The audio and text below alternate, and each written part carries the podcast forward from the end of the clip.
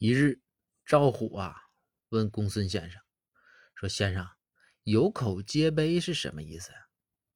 公孙先生就说：“说有口皆碑啊，就是人人都称赞的意思啊。”赵虎呢就很疑惑，挠了挠头，说：“不对呀，这包大人跟我说的不是这个意思。”公孙就问：“那包大人是怎么说的？”